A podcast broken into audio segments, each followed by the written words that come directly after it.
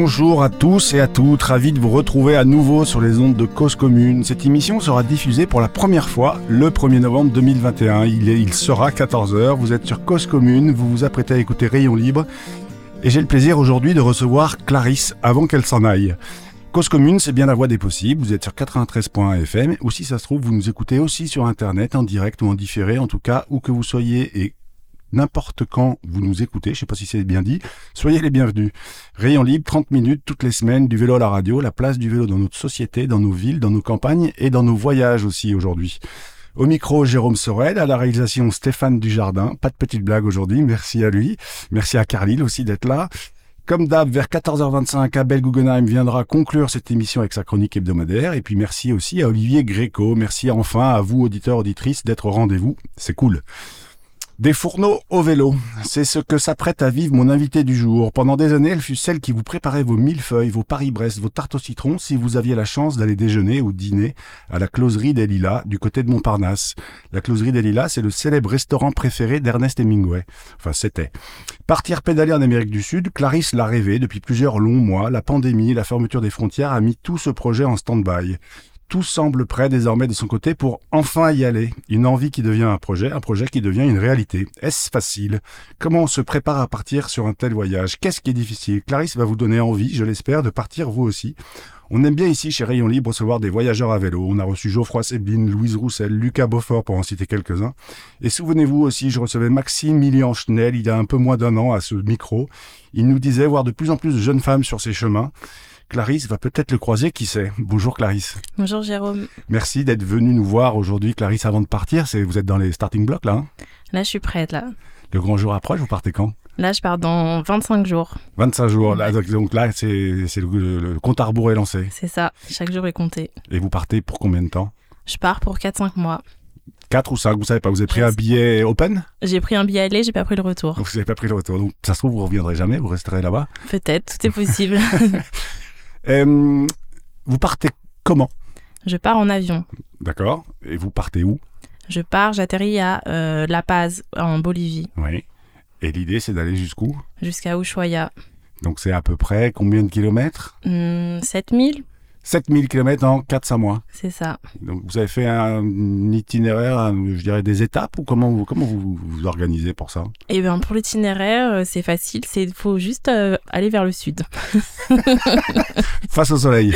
Face au soleil. Vent dans le dos. si possible. Si possible. Euh, pourquoi vous partez? Pourquoi je pars? Parce que j'ai très envie de partir. oui c'est un gros, enfin une grosse envie que j'ai, enfin qui, qui est là depuis euh, plusieurs années. Ouais. Donc j'ai déjà expérimenté euh, les voyages en vélo, mais là c'est un peu euh, le gros voyage. Le gros voyage, la vraie aventure. Et vous portez, est-ce que vous partez pour vous sentir libre et forte, comme vous le mettiez sur Instagram il y a pas longtemps? C'est exactement ça. vous avez, enfin, c'est une vraie question. Vous avez besoin, c'est une étape dans votre vie? Euh, un, ça répond à un besoin ouais, de me sentir forte et libre. Ouais. Clairement. Alors, ce qui est intéressant, je trouve, moi, dans cette émission qu'on fait aujourd'hui avec Clarisse, c'est que tous les voyageurs et toutes les voyageuses qu'on a reçus, ils étaient déjà revenus de leur voyage. Donc, ils nous racontaient leur expérience. Là, vous allez nous raconter vous n'allez pas nous raconter votre expérience après, euh, parce que vous l'avez pas encore vécu, mais c'est votre expérience avant. Comment on se prépare pour partir 4-5 mois on, démissionne, on rend son appartement, on dit au revoir à tous ses potes? Comment, comment, enfin, il y a tellement de questions, pour tellement de questions à se poser et d'organisation. Est-ce que vous avez démissionné de la closerie des Lilas, par exemple? J'ai démissionné de la closerie des Lilas. Et, ils étaient, ils ont compris? Ils ont compris, ils ont, ils ont été euh, ok. Enfin, ils ont ils ont trouvé ça cool, je pense. ils vont vous accompagner peut-être même Non, peut-être pas. Non, vous n'avez pas, demandé, vous pas demandé un budget pour vous aider à partir? Non, j'ai pas demandé un budget pour me demander à partir. Et ils n'ont pas proposé de spontanément. Donc alors, on démissionne. Ensuite, euh, vous vivez dans un appartement aujourd'hui C'est ça. Et donc vous rendez l'appartement Je rends l'appartement. Vous rendez l'appartement. Euh, votre vélo, il est prêt? Mon vélo, il est presque prêt. Euh, qu'est-ce qui vous manque alors pour être prête avec votre vélo? Changer un peu tout, mais. c'est celui que j'ai vu là-haut euh, Non, non, c'est pas lui. Non. non. Alors vous, avez quoi comme vélo? J'ai un Gravel, euh, un Genesis Croix de Fer. Ouais. Qui va être équipé, vous allez partir, j'imagine, avec votre maison sur le dos du vélo. Hein c'est ça, ouais. Et puis votre matériel de camping. C'est ça. et être autonome le plus possible. Combien, par exemple, de litres d'eau on emmène sur son vélo quand on part comme ça? Bah, ça dépend de ce qu'on traverse, mais euh, de ce que j'ai vu, il y a quand même des zones où euh, ben, je traverse des déserts, donc il va falloir euh, s'équiper pour, ben, au niveau de la nourriture et de l'eau pour être autonome, quoi. D'accord.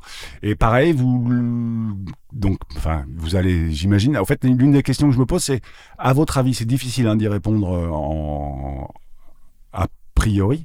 À votre avis, quelle est la part de d'improvisation et d'organisation dans un voyage comme celui-ci? Vous avez une idée ou pas? Alors, je pense que ça dépend beaucoup des personnalités en fait Ouais. et de ce qu'on a, enfin de l'expérience qu'on a déjà euh, sur les voyages en vélo. Euh, moi, je suis quelqu'un de pas très organisé, Oui. donc il y a beaucoup de parts euh, d'improvisation parce que pour moi, c'est plus facile. Ouais. L'organisation, ça me demande beaucoup de d'énergie et improviser, ça me demande au final moins d'énergie. Ouais. Donc, et alors, vous partez pas non plus de zéro. Vous avez Non. déjà fait du voyage à vélo, moins loin et moins longtemps. Oui. Mais vous êtes, euh, par exemple, ouais, vous avez sillonné l'Europe déjà avec votre vélo. C'est ça. J'ai fait un beau tour en Europe euh, de l'Est et en Espagne. Pendant combien de temps à peu près sur ces trajets-là? Euh, j'ai fait trois mois en Espagne et 4-5 mois en Europe de l'Est. Ouais, donc euh, et 4-5 mois sans passer par la case départ. Euh, non, ça repasse pas la case départ. Donc vous étiez déjà pareil autonome et vous aviez et donc et là sur des voyages comme cela, l'improvisation est euh, très forte. Ouais. Au gré des rencontres, au gré des envies, au gré de votre humeur, au gré ça. de votre forme aussi. C'est ça. De Et- s'écouter, de s'arrêter quand on a envie, de, de pédaler quand on a envie, enfin, de pas avoir de point d'arrivée, euh, de pas savoir où on arrive en fait le soir. Ouais. Euh, pas, oui. Donc vous avez zéro rendez-vous sur votre euh, trajet? Si, ça peut m'arriver de me fixer, mais c'est pour me poser plusieurs jours du coup. D'accord. Et donc là, quand vous partez de Bolivie pour aller jusqu'à Ushuaia, la pointe sud de, de l'Argentine, euh, vous avez un peu des rendez-vous sur place? Pas encore, mais ça va se créer. Ça, euh, Dites-nous, parce que c'est que dans 25 jours hein, que vous partez, donc faut Je plus trop traîner, Clarisse. Sinon, vous allez rater vos rendez-vous. Non, j'aimerais bien pouvoir m'arrêter dans les écoles et parler, euh, parler de mon projet, enfin de, de ce que je suis en train de faire en fait. Mais en fait, tant que je suis pas sur place, c'est un peu compliqué d'organ- d'organiser ça aussi parce qu'au niveau du Covid, je sais pas ce qui va être possible Ouais. De faire ou non. Ce qu'il faut dire justement, c'est que vous aviez prévu de partir il y a à peu près deux ans, hein, ou un an et Ouais, demi, et ça. que ça fait un an et demi que vous repoussez votre départ à cause des frontières qui se ferment et, euh, et de cette euh, foutue pandémie. C'est ça. Et alors, vous me dites là, vous avez envie d'aller faire un passage dans les écoles. Vous parlez, donc ça va être des pays plutôt hispanophobes Oui. Euh, hispanophones, pardon. Euh, vous allez parler, vous parlez l'espagnol? Un tout petit peu, mais c'est l'occasion de le travailler. Sinon, vous, tra- vous, vous ferez des photos. voilà. Et, et la prise de contact avec une école, comment ça se passe Vous savez à peu près ou? Alors j'ai déjà, enfin je connais des gens qui sont qui ont fait cette expérience et il y a un site, je sais plus comment il s'appelle, je ferais que je le retrouve, où on peut euh, trouver comme ça des écoles où on peut aller intervenir. D'accord. Et, alors, pareil, quand je lisais un peu vos, ou quand on préparait l'émission tranquillement, vous me disiez que vous aviez aussi un, enjeu et, un- et une envie de mon- démontrer que voyager à vélo quand on est une, quand on est une femme seule et qu'on veut voyager un peu loin, finalement, c'est faisable et c'est même plutôt agréable et c'est pas si difficile que ça. C'est l'un de vos messages que vous avez envie de transmettre aujourd'hui? Bah, je pense que c'est le message que j'ai envie de transmettre, euh, c'est qu'en tant que femme, on peut en fait. Et, ça, vous l'avez déjà expérimenté en Espagne et en Europe de l'Est. Par exemple, entre l'Espagne et l'Europe de l'Est, le fait d'être une femme, alors je pose la question, on va me dire, mais est-ce que vous avez senti, euh, est-ce que vous sentez une différence? Je parlais tout à l'heure de Maximilien Schnell qui, alors qui lui prenait un peu des pincettes en disant, c'est facile pour moi de dire ça, je suis un mec. Mais est-ce que vous, en tant que jeune femme à vélo, vous, de temps en temps, vous avez peur ou de temps en temps, vous vous vous dites, oula, quand même, je suis allé un peu loin, etc. Ou finalement, c'est assez souple et assez facile. Enfin, votre sentiment est assez facile? Alors j'ai très peur avant de partir Ouais. et après une fois sur place, j'ai jamais eu ressenti de peur euh, d'être à un endroit. Mais avant de partir, oui, j'ai beaucoup de peur et là, euh, enfin pour l'Amérique du Sud, j'ai peur aussi. Enfin, je connais pas donc je ne sais pas. Donc vous avez peur de quoi, par exemple? Euh, j'ai peur de ce qu'on me dit. Qui, là, votre entourage, par exemple, est-ce que votre entourage vous encourage ou est-ce que, vous pourrez penser peut-être vos parents vous disent, mais t'es sûr? Moitié moitié. Ouais, c'est un peu Ouais. les deux. Bah ils ont peur et je comprends. hein. et, et- mais, et quand vous partiez en Espagne, pour eux, c'était beaucoup plus simple. Non, ils avaient peur aussi. Donc ils s'y habituent pas, au fait, tes parents. Non. Et- mais c'est une vraie question à l'arrivée. C'est comment vous allez communiquer avec vos proches? Vous avez euh, défini un protocole, par exemple, là-dessus? Ou parce que ça va- peut être très vite pénible de dire tous les soirs euh, tout va bien, je vous embrasse. Ah non, c'est pas ce qui est prévu. Ouais.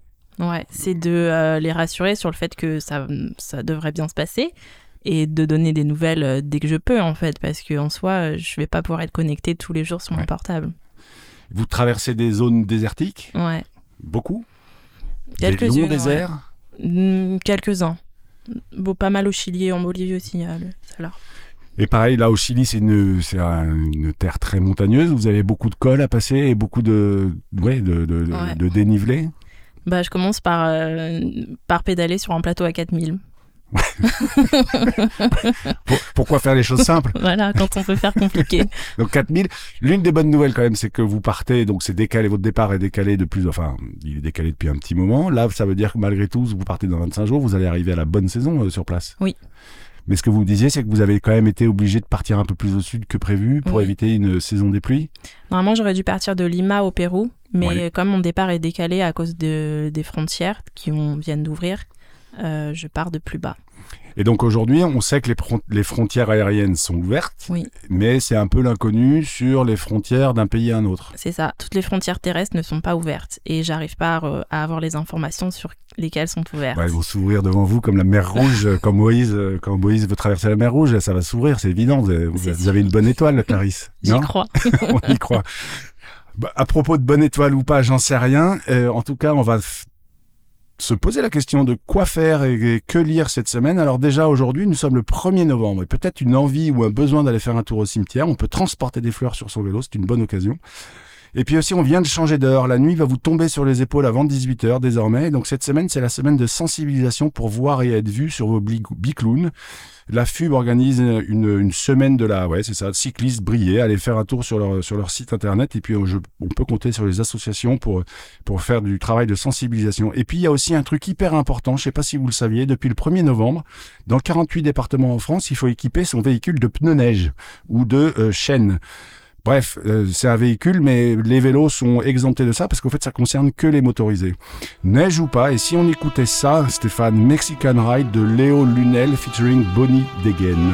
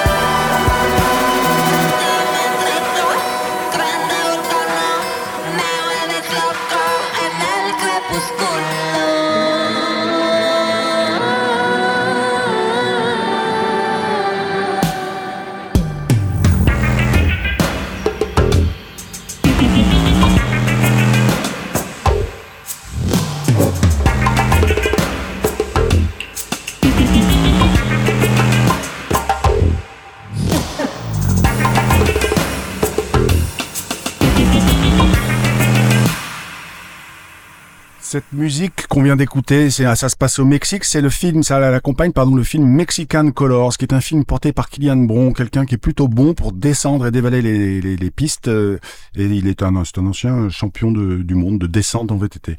Et là, donc, vous écoutez Rayon Libre. Vous êtes bien sur Cause Commune 93.1 FM. Aujourd'hui, nous sommes avec Clarisse Nantes, qui s'apprête à partir en Amérique du Sud. Clarisse, juste, enfin, avant la pause musicale, euh, je vous demandais si votre ancien employeur vous avait accompagné euh, financièrement. Vous m'avez répondu non. Mais combien ça coûte un voyage comme ça? Ça coûte plutôt cher, Donc, euh, parce qu'il y a la- l'achat du vélo, l'achat du matériel, c'est ça. et puis après la vie sur place. Mais la vie sur place, euh, vous n'avez pas besoin d'essence? Non, j'ai pas besoin d'essence. Mais en fait, ce qui coûte, vra- ce qui coûte cher au final, c'est tout ce qu'il y a avant. C'est le vélo, l'équipement, les vaccins, euh, Le billet d'avion. le billet d'avion. Ouais. Et donc, euh, vous pouvez donner une idée C'est quoi? C'est dans les 5-6 000 euros? C'est à peu près 1000 euros par mois Ou c'est plus ou moins? Sur place, Global. Euh, en global, je pense en tout, en équipement, vélo, vaccin, il y en a bien pour 3000 euros. Ouais. Et sur place, euh, au final, c'est pas, c'est pas si cher. Je, pars sur euh, 500, 600 euros par mois. D'accord. Et vous êtes accompagné financièrement par des généreux donateurs ou pas du tout? Alors si, j'ai une association qui a bien voulu me soutenir. Ça existe? Ça existe. C'est quoi son nom à cette association qui donne des sous pour qu'on puisse partir en voyage C'est à vélo? C'est Cyclo Camping International. Ouais. Et, et donc, Cyclo Camping International, vous leur avez présenté votre projet? C'est ça, en fait, ils font euh, une bourse tous les ans pour les jeunes voyageurs, donc c'est moins de 30 ans, je crois. Et ils proposent deux bourses de 1000 euros pour des projets de voyage euh, à l'international ou au, na- au national. D'accord. Et euh, il suffit juste d'envoyer, je crois que d'ailleurs les candidatures sont en train d'être en- sont en train d'être présentées. Ouais. Il suffit juste d'envoyer son dossier avec euh, tout, tout, toutes ses préparations, l'itinéraire, le budget, projet, le projet. ouais. euh, Et, et vous, l'un des projets, enfin, l'une des idées, c'est ce qu'on disait avant, c'est aussi de promouvoir le cyclotourisme au féminin. c'est ça. Et vous pensez que ça a été l'un des éléments euh, déclencheurs pour obtenir cette, euh, ce sponsoring ou cette subvention? Je sais pas comment, on- comment vous l'appelez. Euh, oui, je pense, parce que l'autre euh, l'autre femme qui a eu une bourse, elle, c'était sur... elle partait en- avec son compagnon et son bébé de un an. D'accord. On peut vous demander combien ils vous donnent cette euh, Cyclo Camping International, c'est ça, cette, euh, cette association? Euh, 1000 euros. 1000 euros, qui est toujours bon à prendre. Et vous, derrière, vous avez un... un- je dirais des, ils vous imposent un compte rendu, ils vous imposent des photos, ils vous imposent quelque chose ou juste euh, de montrer que vous êtes allé puis ça leur va bien? C'est assez libre. C'est de donner des nouvelles et de respecter dans ce pourquoi enfin le projet qu'on a Ouais, montré quoi. D'accord. Est-ce que vous vous êtes préparé physiquement à affronter ces 5 ou 6 mois, ou 4 ou 5 mois de vélo au quotidien? Vous allez faire quoi? Vous avez une idée entre 100 et 200 km par jour, à peu près? Oh, moins je pense. Moins Ouais. Bah, le, vélo, des... le vélo est lourd, et puis il y a du dénivelé, et puis c'est pas, à 4000. ouais, et puis c'est pas, puis pas aussi roulant que. Que, que, que la piste cyclable de Sébastopol. Donc moi, un peu moins de 100 km par jour. Ouais, je pense. Ouais. Après, ça dépendra des, des conditions en fait. Il n'y a, pas de- y a pas de règle. Si je peux faire 100 ou 200, je les fais avec plaisir. hein. La fameuse règle de l'improvisation. C'est ça. Mais euh, enfin, je retourne à ma première question. Euh, vous vous êtes préparé physiquement? Euh, disons que c'est ma, c'est un peu mon point fort, c'est que physiquement, je suis un peu prête toute Vous êtes une l'année. bête. On Non, a une bête. J'ai une bête en face de moi, c'est Clarisse. Mais vous faites du triathlon aussi et, tu, et ouais, C'est ça. Je suis une sportive un peu. Ouais. Donc euh, ouais, euh, préparation physique, pas plus que ça. Euh, pas plus que ça, non. Enfin, pas plus que les années d'avant. euh. Ouais, et, et préparation mentale. Préparation mentale, je pense que là, c'est de se dire que c'est dans 25 jours. que- je pense que la préparation mentale, ça se fait un peu sur le long terme. C'est-à-dire que c'est mes voyages d'avant, c'est mon expérience, c'est la visualisation de ce voyage. Est-ce que si vous aviez pas fait vos voyages avant en Espagne et en, Amé- et en Europe de l'Est, est-ce que euh, vous pensez que vous seriez capable de partir comme ça sans cette expérience avant? Non, je pense pas. Donc ça fait vraiment partie d'un processus en Ouais, fait. carrément. Et, et, et, et aujourd'hui, vous, ouais, vous, même si vous allez sur des terrains inconnus ou une terre inconnue, comme pourrait dire l'émission, vous- il y a quand même beaucoup de- d'expériences engrangées. Je sais que vous avez fait le GR20 aussi en Corse en marche. Euh, ça aussi, c'est pareil, c'est pour vous apprendre à bah, faire face aux différentes, euh, aux différents aléas. C'est ça. Il y a plein de points communs entre la randonnée et le cyclotourisme. Vous êtes bonne en mécanique? Pas trop. Pas trop. Comment vous faites vous pour réparer une crevaison quand vous n'avez pas de rustine? Eh ben, je mets un pansement confide. Et ça fonctionne. ça fonctionne très bien. J'ai pas eu besoin de changer la chambre à air encore. Vous avez quand même la Quand même, quand même. Donc vous, vous crevez au milieu de nulle part, vous n'avez pas de rustine, pas de chambre à air, vous avez juste un des pansements pour vos ampoules et en fait vous posez ça sur votre chambre à air et magie ça fonctionne quoi. C'est ça. C'est le, le truc improbable, non? Comment comment vient, vous vient l'idée de vous dire ah mais j'ai j'ai ça, j'essaye. Bah, je suis allée dormir, c'est venu pendant la nuit. J'ai rêvé d'un truc. Fallait que je trouve une solution. Ouais, ouais, vous étiez perdu au milieu de nulle part. J'étais au milieu de rien et du coup je suis allée, bah, je suis allée la nuit tombée, je suis partie camper avec mon pneu crevé et puis le matin j'ai trouvé la solution. Ouais. Et, et donc là, ouais, le- le- le- la chambre à air, elle tient. Donc compile les nouvelles les nouvelles rustines quoi. Bah c'est très efficace. hein. Ouais. D'ailleurs j'ai un copain qui a essayé, ça a marché pour lui aussi. Euh, D'accord. Film. C'est cher une, un, un pansement compile J'ai aucune idée. Alors je pense que c'est plus cher que les rustines, Ouais. mais par contre je pense qu'on trouve plus de pharmacies que de magasins de vélo, donc ça peut être, euh, enfin c'est une bonne idée je trouve. Ouais. voilà. chers, chers auditeurs, chères auditrices, vous avez crevé au milieu de nulle part dans Paris. Il n'y a pas de vélociste ouvert dans le coin. Si vous avez un démon de pneus, ça suffit. Et une pompe. Il suffit juste d'aller acheter du compide chez le pharmacien, quoi. C'est ça. C'est ça. hein. Mais c'est dingue. Mais comme quoi, comme quoi, quand on est confronté à un problème au milieu de nulle part, on trouve la solution. En fait. C'est ça, je pense qu'il faut pas trop anticiper ces problèmes au final. Qu'est-ce que vous emmenez sur votre vélo? Euh, on, on disait tout à l'heure, vous emmenez votre vie, mais ça veut dire qu'il faut aussi gérer euh, l'alimentation, le camping, Oui. euh, la nuit, le chaud, le froid, etc. Vous, vous, vous- par exemple, vous emmenez combien de d'affaires de rechange? Bah, de mon expérience, pas trop. Au final, faut les laver. Enfin, faut les laver. Enfin, une, euh, tenue pour le jour, une tenue Ouais. pour le soir et. euh, Donc pour le jour quand vous pédalez, Ouais. et le soir quand vous avez quand vous avez arrêté de pédaler. c'est ça. Et euh, l'idée c'est de faire beaucoup de camping. Ouais. Euh, dormir un peu chez l'habitant de temps en temps si c'est possible. ouais. Chez l'habitant, en tente. parfois me reposer, aller à l'hôtel aussi, Ouais. c'est important. Ouais.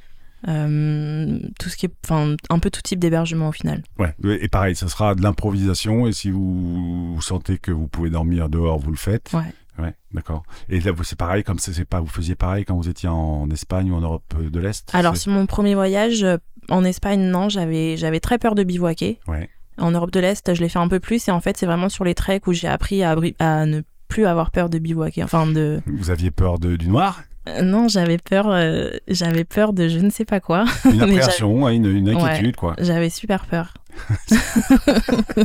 Et finalement, aujourd'hui, vous avez appris à euh, gérer cette appréhension. C'est ça. D'accord. Euh, Est-ce que vous êtes pressé de partir? Ouais, là j'ai hâte. Là, vous avez hâte. Ça Ouais. fait un moment que vous attendez. C'est ça. Et j'avais une autre question. Alors, il n'y a pas longtemps, j'ai rencontré une jeune femme qui s'appelle Corinne, Colline Dourne, euh, qui a fait son voyage Cook and Cycle. Je ne sais pas si vous avez entendu parler. Non. Bah, elle est partie euh, à vélo faire, je sais plus, je vous avoue, je sais plus bien où, mais elle, euh, son idée c'était de rencontrer du monde en proposant de- une recette française qui était des crêpes, qui est donc assez internationale finalement. Est-ce que vous vous dites, bah tiens, j'ai un, j'ai appris mon métier, c'était d'être pâtissière et de euh, faire des desserts. Est-ce que vous vous dites, bah c'est peut-être une occasion aussi d'aller transmettre quelque chose comme ça? Ah, c'est ce que je fais régulièrement. Vous Sur mes voyages en vélo, j'allais euh, j'allais chez des gens et je leur faisais des cookies. Mais Ouais. une super recette de cookies. Hein. Ah, bah, pas, pas un truc euh, tout pourri, hein, une vraie belle recette. Ah ouais. Donc ça, ça c'est un truc que vous vous autorisez, vous vous dites, bah tiens, je vais pouvoir peut-être le faire. Ouais, ouais, ouais, carrément. Et c'est un vrai, une vraie façon de rencontrer du monde pour le coup. Bah, c'est une manière d'échanger aussi. Ouais. Les gens m'accueillent, je donne quelque chose en retour. Enfin, c'est un peu donnant-donnant. Oui, c'est ne pas que ne pas que profiter de la hospitalité des, des, des personnes qui vous invitent. Non. Clarisse, en introduction, je parlais du restaurant gastronomique, la cantine d'Ernest Hemingway, dans lequel vous avez préparé quelques millefeuilles. J'ai envie de finir euh, ou de conclure cette émission avec une citation de ce monsieur. Nous devons nous y habituer au plus important de croiser des chemins de notre vie. Il n'y a pas de signalisation. Dans votre cas, il n'y a peut-être pas de signalisation. J'ai quand même l'impression que vous savez la direction que vous souhaitez prendre. Et puis, bah, Clarisse, euh, je crois que je vous souhaite un beau voyage. Merci beaucoup. Et en attendant, c'est le moment de la chronique d'Abel. Abel Guggenheim, lui aussi connaît le chemin à prendre. Abel, Abel, pardon, l'antenne est à toi. J'abordais la semaine dernière la question des arrêts de bus en présence de pistes cyclables. Et je vous faisais part de mon souhait que ce problème soit discuté entre toutes les parties intéressées, services de la ville, RATP, associations de cyclistes, d'usagers des transports et de handicapés. Parlons aujourd'hui d'un cas très particulier de ce sujet qui ne semble malheureusement pas du tout en voie de résolution. Actuellement se tient dans l'ancien palais de justice de Paris le procès des attentats de 2015, ce qui donne lieu à la création d'un véritable camp retranché en plein centre de Paris. Un axe essentiel, le boulevard du Palais, a été coupé à toute circulation. Pas de problème pour la plupart des cyclistes allant vers le sud, une coronapiste traversant l'île par la rue de la Cité ayant précisément été tracée au printemps 2020. Dans l'autre sens, l'itinéraire reliant les boulevards Saint-Michel et de Sébastopol reste ouvert aux seuls piétons, offrant le choix aux cyclistes soit de pousser leur vélo sur 250 mètres, soit de faire un détour d'environ 600 mètres par le pont neuf. C'est dans les deux cas une perte de temps de 2 à 3 minutes. Pour les personnes se déplaçant en autobus, les complications sont nettement plus importantes. Les détours imposés aux lignes 21, 27, 38, 47, 58, 70 et 96 sont longs et biscornus, avec une communication de la ville et de la RATP, sur place comme sur Internet, au minimum approximative et même souvent fausse. Le principal problème se situe rue de la Cité, où ces bus sont englués dans la circulation générale et où a été reporté l'arrêt des bus se dirigeant vers le sud, où ils sont séparés du trottoir par la coronapiste citée plus haut. Tout le monde semble s'être ligué pour rendre encore plus dangereux aux usagers des bus cette disposition déjà complexe en soi. Des voitures siglées police, entre lesquelles doivent se faufiler les voyageuses et voyageurs, stationnent sur les zébras jaunes indiquant la présence d'un arrêt de bus, et des cyclistes circulent à contresens sur cette coronapiste intercalée entre autobus et trottoirs, surprenant les personnes montant dans ces bus et, ou surtout en descendant. J'ai assisté à plusieurs presque accidents. En fait, la plupart des cyclistes circulant ici à contresens effectuent un détour, certes moins important que celui suggéré par le Pont Neuf, mais un petit détour quand même. Le gain de temps réalisé grâce à ce détour plus court est d'environ une à deux minutes, pour une mise en danger effective des utilisatrices et utilisateurs des autobus.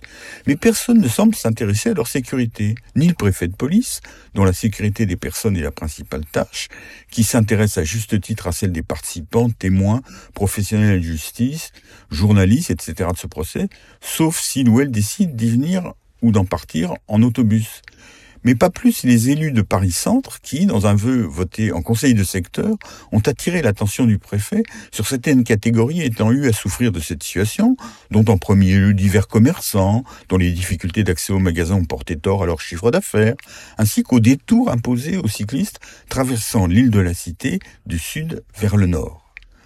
Des solutions existent. J'ai suggéré au maire de Paris Centre de demander aux responsables du chantier de Notre-Dame de reculer leur palissade sur leur parvis, ce qui permettrait de tracer pour les cyclistes un itinéraire alternatif par le parvis Notre-Dame, puis la rue et le pont d'Arcole. Je ne sais pas s'il l'a fait. Le préfet de police pourrait faire acte d'autorité auprès de ses ouailles, en interdisant concrètement et formellement le stationnement de leurs véhicules sur le côté ouest de la rue de la Cité. Il y a peut-être d'autres solutions que je n'ai pas imaginées, à condition que le préfet de police de Paris et les élus de Paris-Centre acceptent de considérer la proximité entre le bureau et le stationnement du véhicule de quelques fonctionnaires de police et une à deux minutes gagnées sur un itinéraire à vélo comme pouvant être mis en balance avec la sécurité des usagers et usagères des bus 21, 27, 38, 47, 58, 70 et 96. C'était donc Abel Guggenheim qui venait conclure ce numéro de Rayon Livre. Vous êtes bien sur Cause Commune 93.1 FM. Merci encore Clarisse. Bon voyage, vraiment. Tenez-nous au courant aussi. Je vous donne des nouvelles. Oui, via Instagram. C'est ça. Vous pouvez me suivre sur euh, Clarisse-du-bas NTS. Voilà. Et ben, euh, si vous n'êtes pas abonné, suivez-la. Vous voyagerez par procuration. La semaine prochaine, qui viendra à ce micro? Eh ben, on aura droit d'avoir Marjolaine. Marjolaine, elle vient de publier un guide de balade à vélo en Ile-de-France, donc c'est pas au Mexique, c'est pas en Bolivie, mais c'est en Ile-de-France et c'est bien aussi. On ira se promener donc avec elle. Et en attendant, auditeurs, auditrices, n'oubliez pas d'aller pédaler, parce qu'une journée sans pédaler est une journée gâchée. Et oui, vous pouvez aussi rester sur Cause Commune, le transistor réglé sur 93.fm. Merci de votre fidélité et à la semaine prochaine.